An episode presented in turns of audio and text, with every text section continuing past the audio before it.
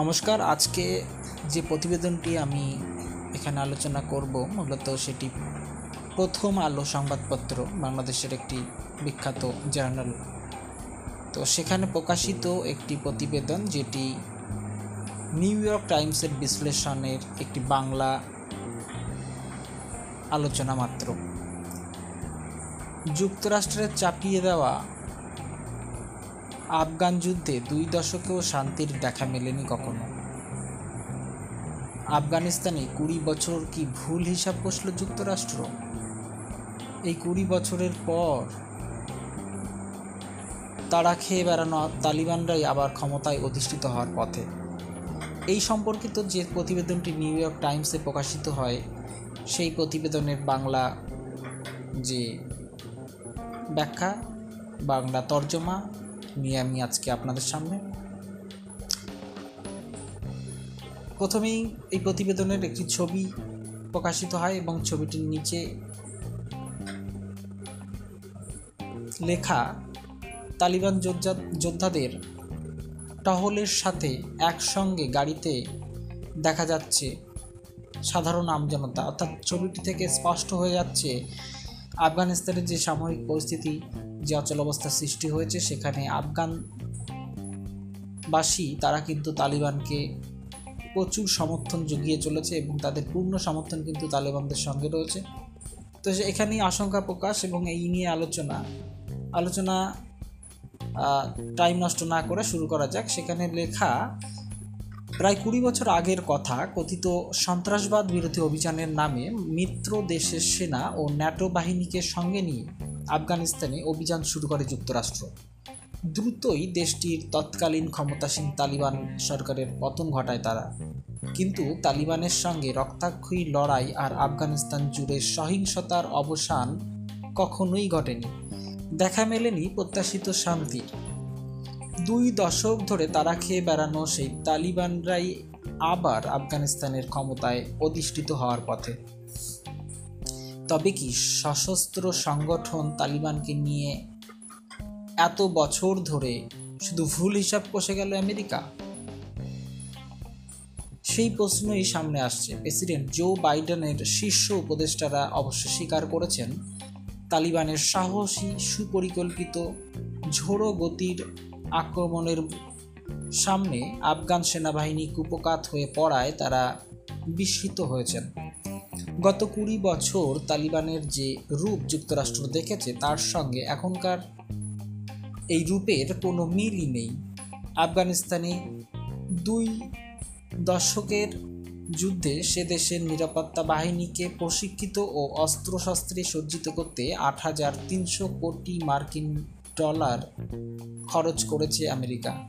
স্বাভাবিকভাবেই এই বাহিনীকে নিয়ে অতিমূল্যায়ন ও ক্ষমতা থেকে টেনে নামানো তালিবানের শক্তি সামর্থ্য নিয়ে অবমূল্যায়নের যে মনোভাব, পেয়ে বসেছে দেশটিকে। তবে চলতি বছরের জানুয়ারি মাসে হোয়াইট হাউসের দায়িত্ব নেওয়ার আগেই নবনির্বাচিত প্রেসিডেন্ট জো বাইডেনকে এক জরুরি সতর্কবার্তা দেয় মার্কিন প্রতিরক্ষা দপ্তর পেন্টাগন। বার্তায় তালিবানের হাতে আফগান সেনাবাহিনীর পর্যদস্ত হওয়ার আশঙ্কার ইঙ্গিত দেওয়া হয়েছিল। মার্কিন কর্মকর্তাদের বিস্ময় এই ইঙ্গিতের মধ্যেই থেমে নেই। যুক্তরাষ্ট্রের গোয়েন্দা তথ্যের অনুমান ছিল, তালিবানরা এমন শক্তির আত্মপ্রকাশ ঘটাতে সময় লাগতে পারে আঠেরো মাস।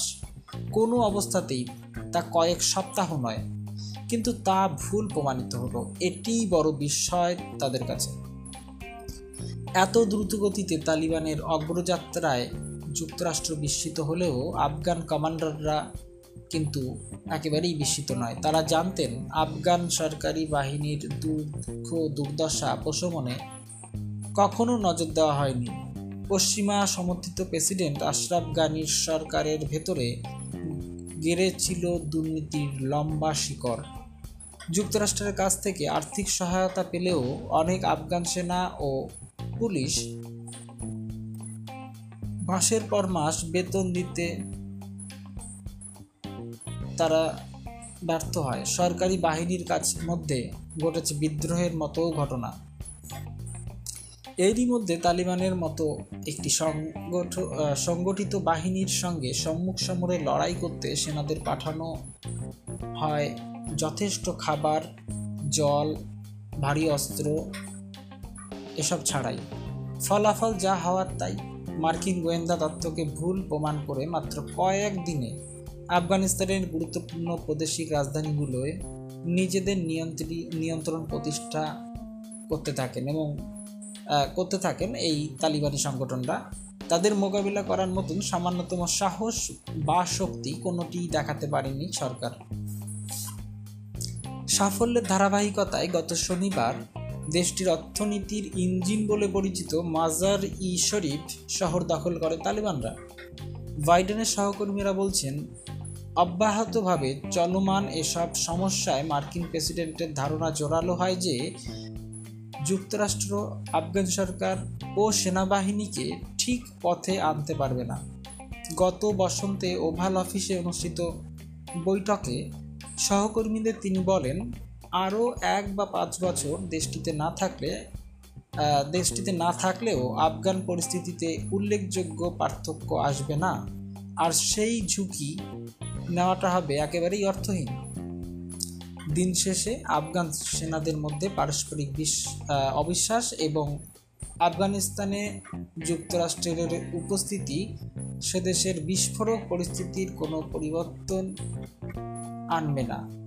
বাইডেন ও অধিকাংশ মার্কিনরাই এ বিশ্বাসী দেশটিতে আমেরিকার দীর্ঘতম যুদ্ধের আকস্মিক সমাপ্তি টানাকে অপরিহার্য করে তুলেছিল। নমস্কার।